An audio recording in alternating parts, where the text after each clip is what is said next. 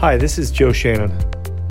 I'm a lawyer, a husband, a father of six kids, and I also uh, host a podcast called Opening Statement with Joe Shannon. Please consider listening to our podcast on YouTube, Spotify, and Apple, and any other folks that host podcasts. Just Google Joe Shannon and podcast, and you'll find it. I hope you enjoyed the show.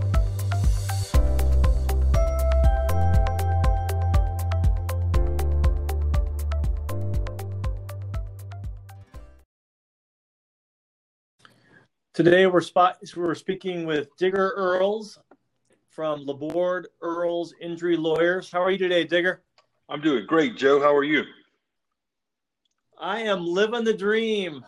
I uh, I get to talk to great people, and uh, you know, it's not often I get to uh, travel, uh, you know, through space here down to Lafayette, Alexandria, and Marksville, Louisiana, to talk to a giant in the community, Digger Earles. appreciate the opportunity to visit with you today, um, in you know, in this crazy new world that we find ourselves living in. So, so um, just a little bit of background for our listeners. Um, Digger is a principal at a law firm called Laborde Earles.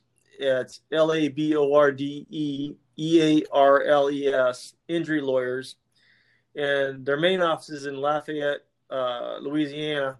And uh, I've known Digger for a while and found him to be a fascinating uh, lawyer, a, a, fellow that, that grew up on a farm and uh, just as comfortable in uh, blue jeans and a t-shirt as he has in a, a, suit and tie where he represents his, his clients zealously. Um, and I, I thought that it would be good to, to listen to his story and, and um, understand where he comes from so that anybody listening to this, when uh, they hire a guy like uh, like Digger represent them, they, they know that they hired a guy that uh, you know is like a, is like a dog that's going to bite down and never ever let go. Is that a decent description, Digger? I, I, it works for me, Joe. I appreciate it. I, I appreciate the introduction. Uh, so yeah, I, am I'm, I'm a I'm a country boy uh, tr- through and through and through grew up on a on a farm, and uh, you said as comfortable in blue jeans and t-shirt as I am in a suit. It's it's actually more comfortable in blue jeans and a t-shirt than a suit and tie. well, you know, the... I tell you, I I um I come from uh, uh, agricultural community too. I grew up in the city, but but um, I grew up in this place called Yakima, Washington, where where they grow a ton of hops and apples and all that kind of stuff, and um, so it was a smaller town where people people knew each other they said hello to each other on the street and you knew your neighbors and that type of thing. And I think you know that type of uh, environment is, is is a good place for a trial lawyer to grow up, don't you think? I I, I do I do I think that uh, lawyers get caught up in the in the legal arguments in in uh, in trial and forget about the 12 people sitting there judging your case or just or just ordinary good people and may not understand or, or relate to the legal jargon that we as lawyers tend to uh, revert to uh, while presenting a case. And I think growing up um, in a small town in, in a country town, rural America, uh, gives me a, a, unique ability to be able to communicate on a different level than, than, than most trial lawyers. So as a trial lawyer, I, am I'm, I'm very proud of my humble beginnings and my rural American, uh, my growing up in rural America, and uh, the and, and just the ability it, it, gives me to connect with with people on my juries. I think is a huge advantage for me. So let's uh, let's talk about that because I, I think when when people hire a lawyer, of course they the, you know one of the number one reasons they hire them is because they're they're competent and they're number one in their in their field and they know that they're going to be uh, represented zealously. Um, and I know it's a competitive environment, but I think people want to know who the lawyer is, uh, where he came from, and and who he surrounds himself with. You know, what his upbringing like. So let's. I want to talk to you a little bit about that. Would Would you sure. mind doing that? Not at all. So why don't you take us back? Um, you said you grew up in rural America. What what does that mean? So I grew up family farm, and for many generations, every single person in my family is has become a farmer and has taken over the, the, the farm that's been handed down from generation to generation. And I'm the first one to break the mold. So my, my dad still farms, my brother farms with my dad, but but I wanted out. I knew early on that that that that life wasn't for me. So uh, I, I, moved on. But I, I grew up when the, the nearest town to us people when and when we went to that town we were we were going to the to the city and uh, I, I grew up on a on a farm with uh, you know no no friends around. Uh, they all lived in in town or on other farms. So I grew up playing with uh, cousins or or, or uh, animals, farm animals, and dogs and stuff around the farm is, is where I spent my my time. What, what kind of farm was it, um, So my farmer and a rice farmer uh, here in Louisiana. Um, so we um, sugarcane is harvested in the winter winter months in the fall, uh, and although it doesn't get quite as cold here as it does there, it still can get pretty chilly. Um, and in the rain and cold, wet Louisiana climate, when it gets cold in the wintertime, it's it's it's not very pleasant. Um, and in the summertime, it gets really really hot here and uh, I, after college, I went home to farm with my dad. I graduated from college in agribusiness, and you know that was my plan. And after one sugarcane harvest uh, in those those conditions, I said, you know what, I'm way smarter. I'm way too smart for this. I want to. and and to be honest with you, my whole life, I, I never knew what we were praying for, Joe. We we I'd hear my dad come in and, and curse because it hadn't rained and then I'd hear my dad come in and curse because it wouldn't quit raining. So I never knew what we were supposed to be praying for, and I didn't like that uncertainty. So I, knew farming wasn't going to be know, for me. Um, I've represented uh, some families that um, where uh, the I had one one really tough case where um, I represented a, a, farmer, and a lot of these farmers, um, it's just a one man operation, and uh, they have to know everything. They have to know how to fix equipment. They know how to read the weather. They know how to drive the equipment. Uh, but you got to be a real renaissance man to to be a farmer and understand all those things. It's just it, it to me to there's almost nothing more scientific or mentally challenging and physically challenging than than being a farmer. Right. Right. It's a it's a different breed, um, and and one that gets overlooked a lot. But you know, I took that that that farm background and upbringing, and and and I apply it to my uh, my practice of law, and by that I mean my my work ethic. You know, there's, there's not many lawyers that are that are up at very early hours of the morning uh, and working all day and, and into the night, and that's it's not that uh, it's just something I've, I've done. You know, I, I, I grew up with my dad being at work before I woke up in the morning and, and coming in at dinner time or after dinner time in the evening, just working all day. And it's, it's all I've ever known. So I, I kind of apply that same strategy to my law so, practice. Let, tell me about that. Um, as far, and, as, far as waking up, uh, for, for a lot of these, a lot of folks like, like us that live in a city where we always, a lot of people think that food just comes from a supermarket and uh, don't understand the chain there. What what? Tell me what it was like as a kid. You know, grade school, high school for you. You know, working. You know, on a farm as far as how you had to work and go to school and all that type of stuff. What type of hours were you keeping? So we, I was a big, uh, I was very active in 4-H, uh, the 4-H program, and uh, raising animals for 4-H. So uh, my brother and I, our deal with my dad, we could we could do those things and, and enjoy those things, but we had to we had to take care of those those animals. So usually we would we would wake up uh, as the sun came up and we'd go feed and water our animals, clean the stalls of, of the horses and cattle, um, and and you know depending on what all was going on, if they were calving and we'd take care of the calves or if whatever needed to be done, we would do. Come back, uh, eat breakfast, go to school come home and we would we would work with our show animals, uh, or we would driving tractors in the field. Um, which was on the weekends for sure. We were driving tractors in the field and just helping dad. So, you, so were you driving before you were 16, Digger? Oh yes, I started driving. I started I started driving a a, uh, a truck in on the farm at about nine years old, just through the fields.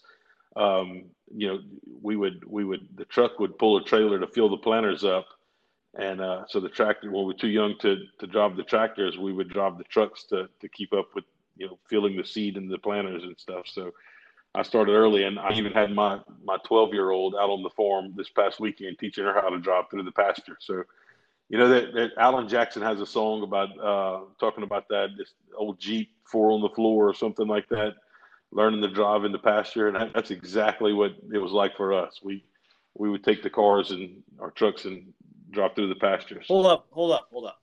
You're nine years old. You learn how to drive a truck.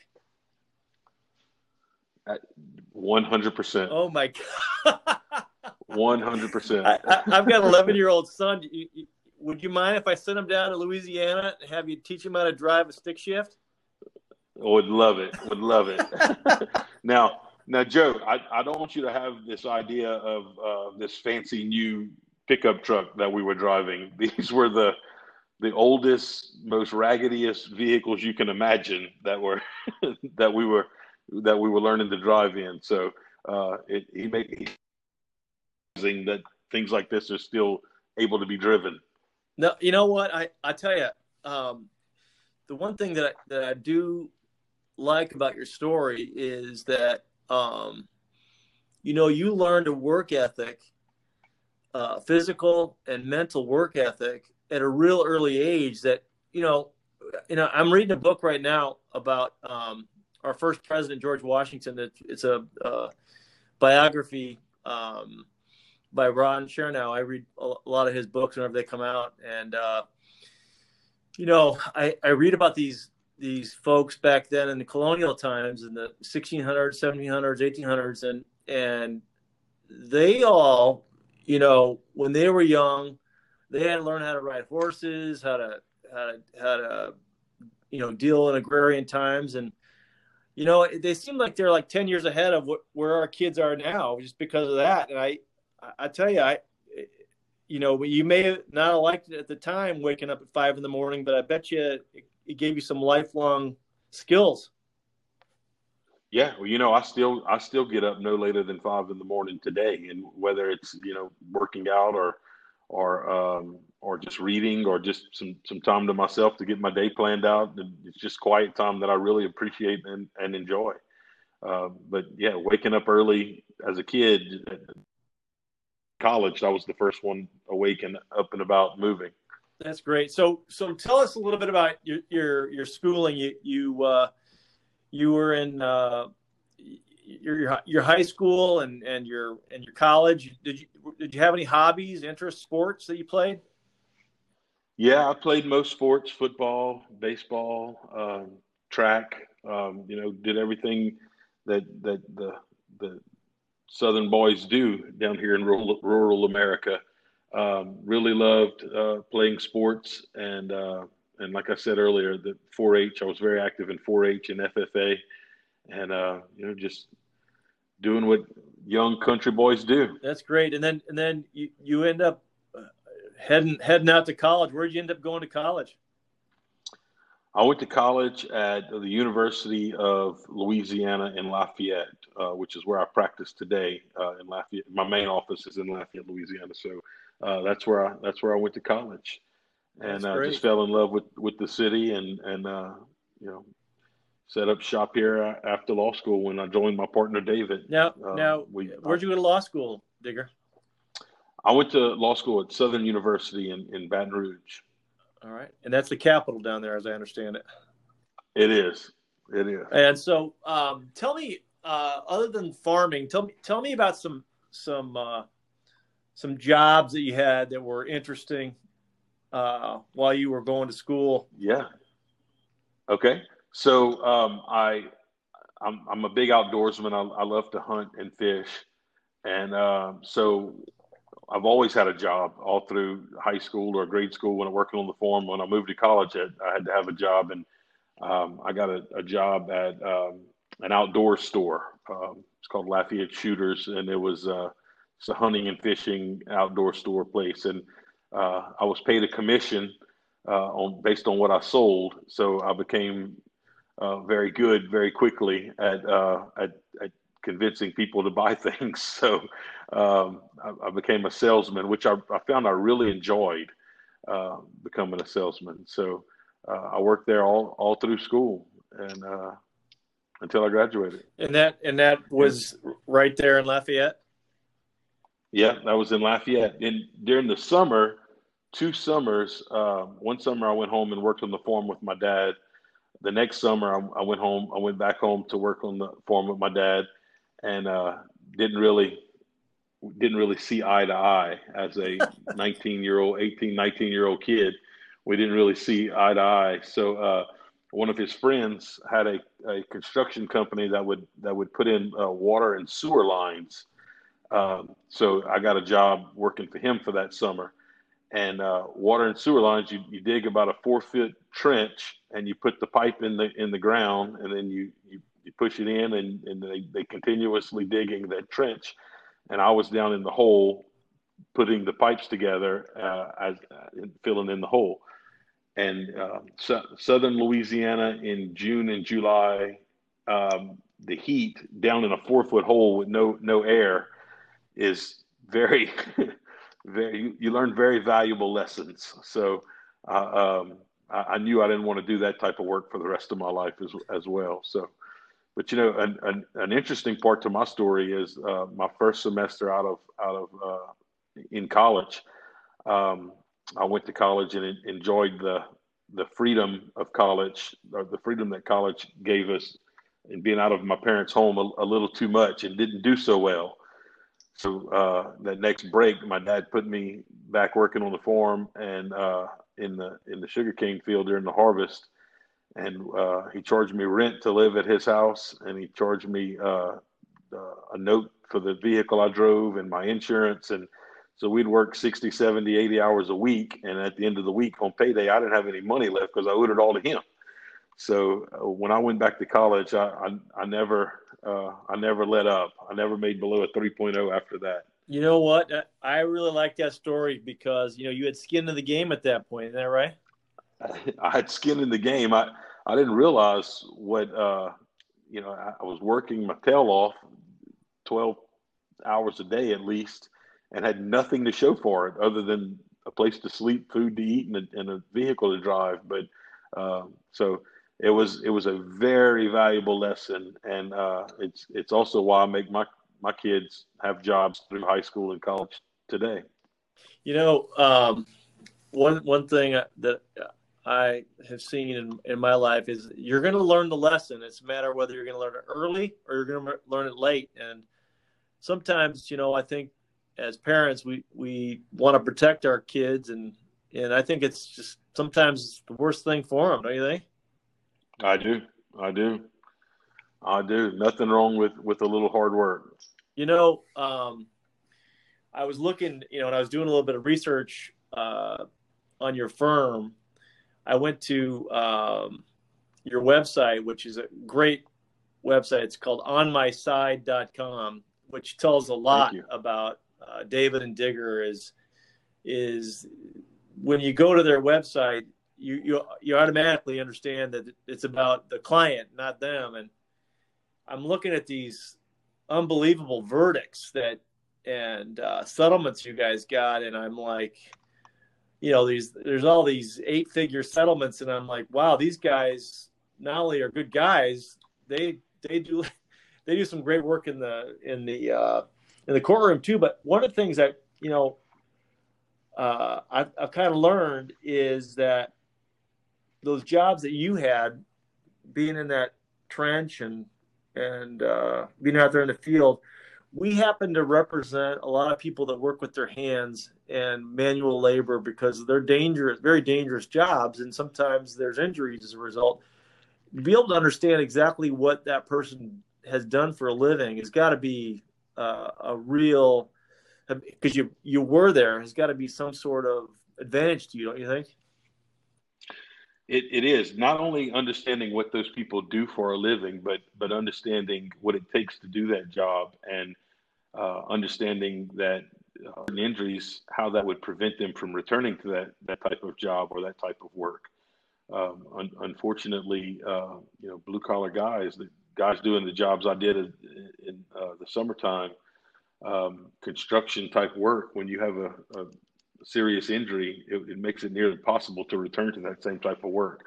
So not only understanding what they go through, but but but understanding uh, how difficult that's going to be to return to uh, is is is is a huge plus for me to be able to to understand what it takes to get those jobs done.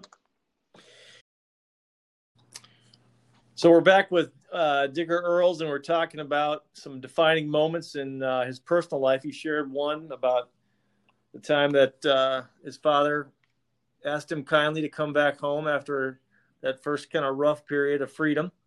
Do you have any other ones you'd like to share, Digger? You know, um, they I probably so, Joe, but but that's the one that really sticks out in my mind. it, you know what? It was the roughest.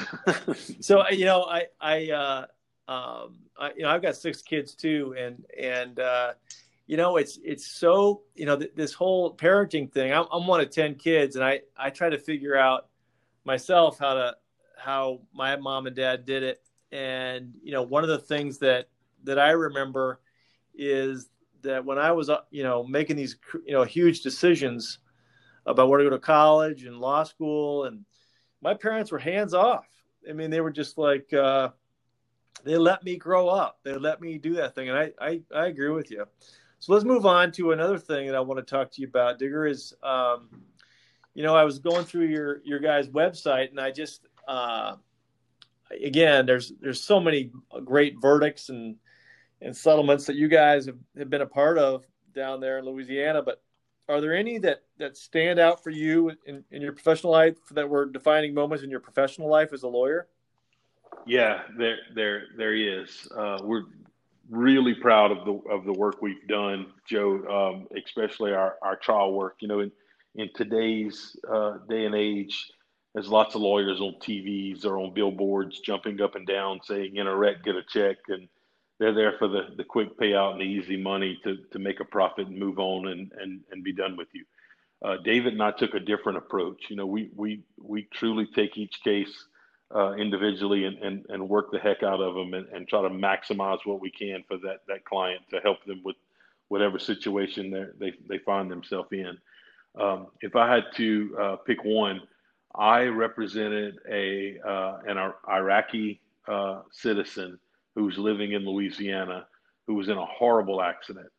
And the insurance company uh, took took a hard line and, and, and really judged him because of his nationality and refused to pay him a fair settlement. And I, I know it had a lot to do that they knew that a rural Louisiana jury was not going to respond well to a to an Iraqi national. And uh, so we we had no, but the fantastic guy, uh, his name was Jamal. Fantastic, hardworking man. So what the what the insurance company didn't know was his story, and I knew his story. Uh, Jamal was a business owner in uh, Baghdad and um, became an interpreter and informant uh, for the Allied forces in Baghdad, and uh, ultimately became a, a hero for for us Americans because uh, he turned on the Taliban and uh, was informing the, the U.S. forces uh, about with intel that, that he had, and also became an uh, an interpreter during interrogations. Um, they they the U.S. forces nicknamed him the Godfather, and uh, there was a bounty placed on his head in Baghdad. Jamal um, literally grabbed his wife and his youngest kid and fled Baghdad um, with the assistance of the U.S. Armed Forces and relocated to America uh, because there's a bounty placed on his head. And if he ever returns, he, he would he would be killed. Um, Jamal left his his businesses. He left his older kids and grandkids behind, all in an effort to to help the uh, what he believed was right. And so I was very proud to stand by by Jamal for what I thought was right. And uh, there was some military personnel that ended up coming and testifying at his trial on his behalf. And I'm also very proud to say that uh, that jury saw right through the insurance company's uh, plan and, and really took care of, of this guy, uh, even though that he was very different than anyone they had ever met before. Uh, what had happened to him was very real, and uh, that jury stepped up, and we were able to to present him uh, for the true man he he was and the true hero that he was. And uh, that jury stepped up and, and, and saw saw it the way we presented it, and, and really took care of him. And that's one of I'd have to say I was a very young lawyer then, and I was that was that's one of the the best the biggest verdicts I've had, and, and one of the best cases I've had, and I'm very proud of that. And uh, is is Jamal still in your community? Jamal is still in my community, and more importantly, Jamal is still a friend. No, that is that is great. You know, um, I think one of the gifts as a trial lawyer is uh, to really to to be able to to number one identify with your client, and um, you know, it seems like a lot of lawyers they look upon um, their clients as transactions, and they see somebody walk in the door.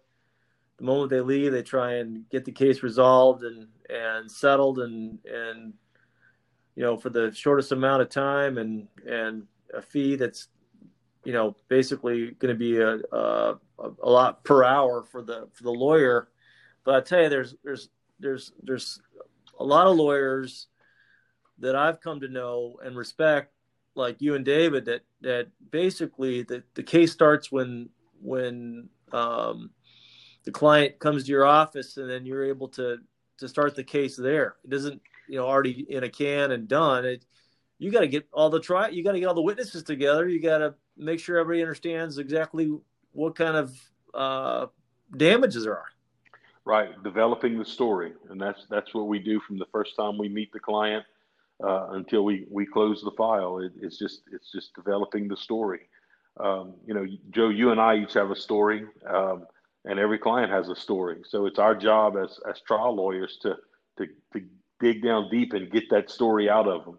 And uh, because I the, the, and you, I do that by spending lots and lots of time with my clients.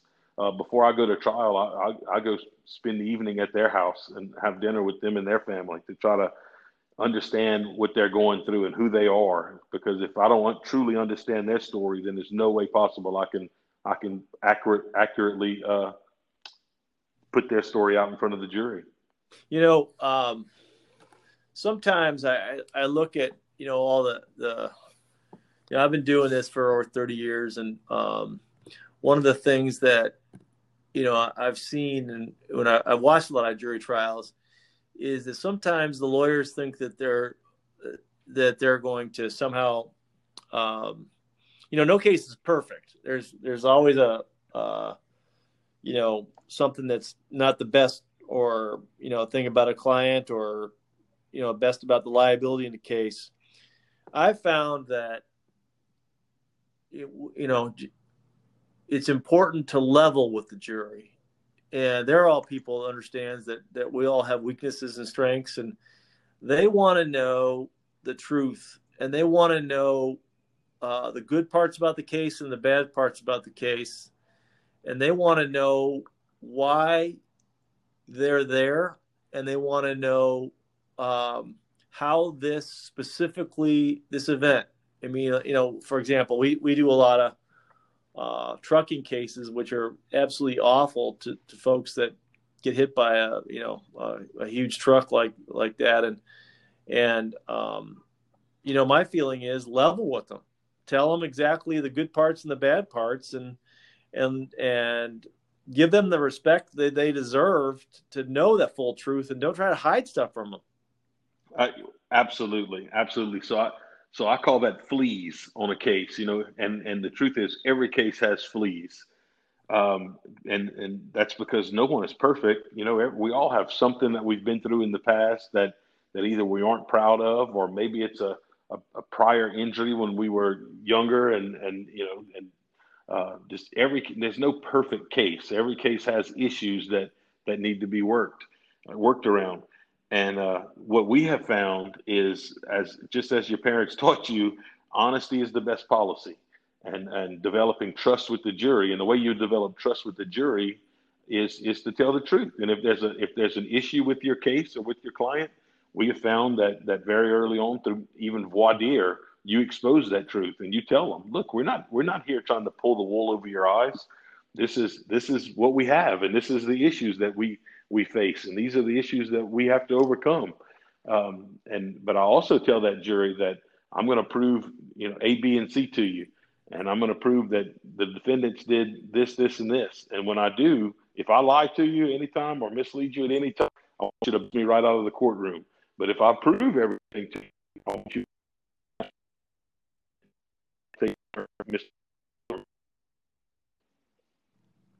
you know that's a great that's that's a really great uh, way to handle things. Hey listen i want to switch gears because you know again i'm i'm looking at uh, you know on my side.com and i see all the great work you guys do in the community. Um, yeah i'm glad you, you know, i'm glad you brought that up because that's a uh, it's really a huge part of, of who we are and and what we do. Uh, it's, it's yeah so why why do you do that stuff digger? I mean I, I you know what? There's a lot of you know law firms or businesses out there they're doing their job etc why why would you be interested in in helping out you know your community? You know it's it's kind of the the pay it forward mentality and uh, the, these communities have been been fantastic to us and we just want to do our part and and give back. I mean, we do lots and lots of community involvement and you know, lawyers get a pretty bad rap. Um, people think of greedy lawyers, and lawyers just take, take, take. And we kind of wanted to flip the script. We wanted to just be the, the, the true people that David and I really are, the country boys with the, the small town roots that we are, and we want to we want to give back to our communities in, in any and every way possible, um, whether it's through charity work or or you know local festivals or events. I mean, we we participate in lots and lots of things, and always looking for an opportunity to to be involved and give back in our communities. You know, I, I saw one that I really liked. It was the one with the bicycles. Yeah, yeah. Tell us about that. So we, we again always looking for ways to, to give back and be a part of our community. We created uh, we call it our Bike It Forward program, kind of kind of on the play of Pay It Forward, as I mentioned earlier. But it's called Bike It Forward, and uh, every year, uh, the last when schools let out at each of our offices, we give away hundreds of bicycles to uh, to needy children. Uh, it's an application process that uh, a, neighbor or a parent or a teacher or, or anybody can can go on our website and, and or one by, by one of our office and fill out an application and nominate kids that they uh, they think would would could use a bike. And uh, it's perfectly timed that school's letting out uh, on a normal year. School's letting out towards the end of May, um, and so they can they can enjoy those bicycles all, all summer and some of these stories that that we see, Joe, of, of kids right here in in our towns, are just heart wrenching, and uh, we're it's one of the most rewarding things we do to be able to to to step in and and give these kids a little piece of happiness and a little piece of joy.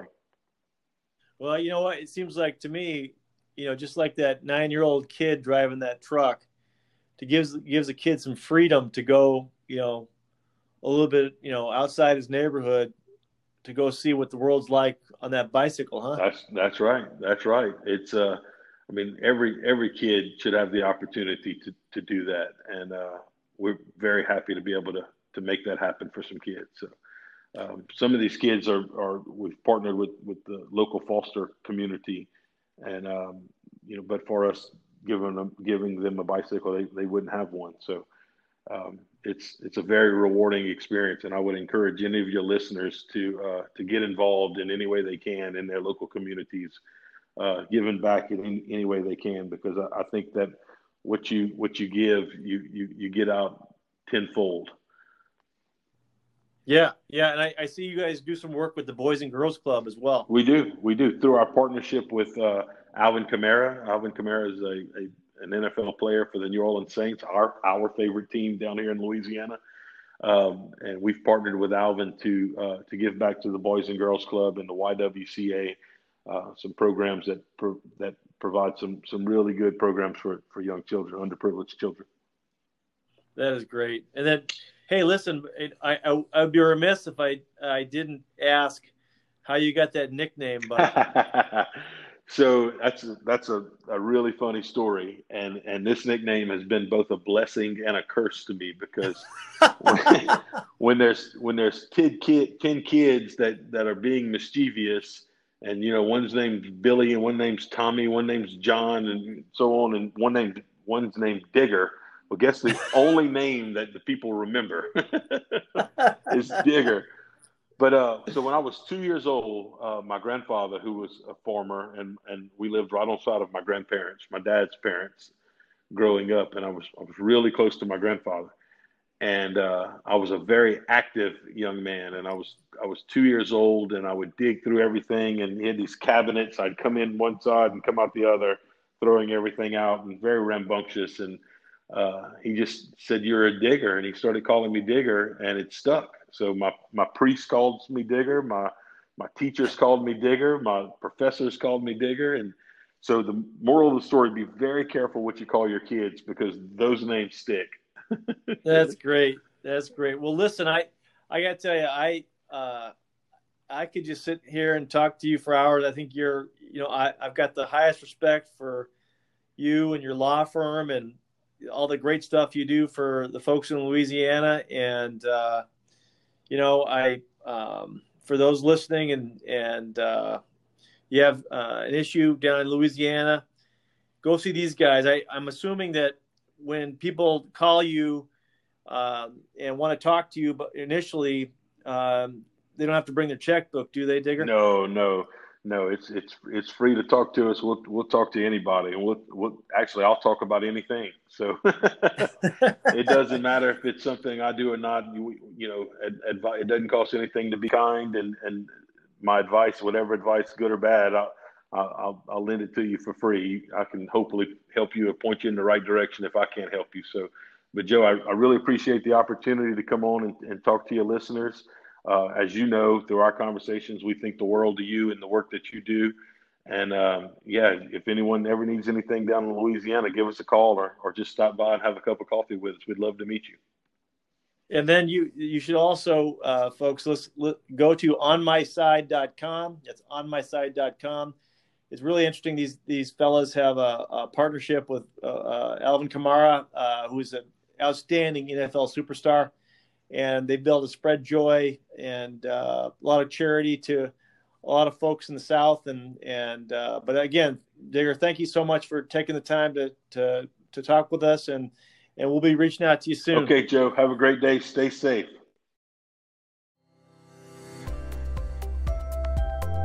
Thank you for listening to the opening statement with Joe Shannon.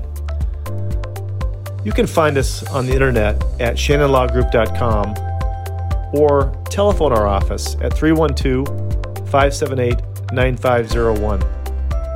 Have a terrific day.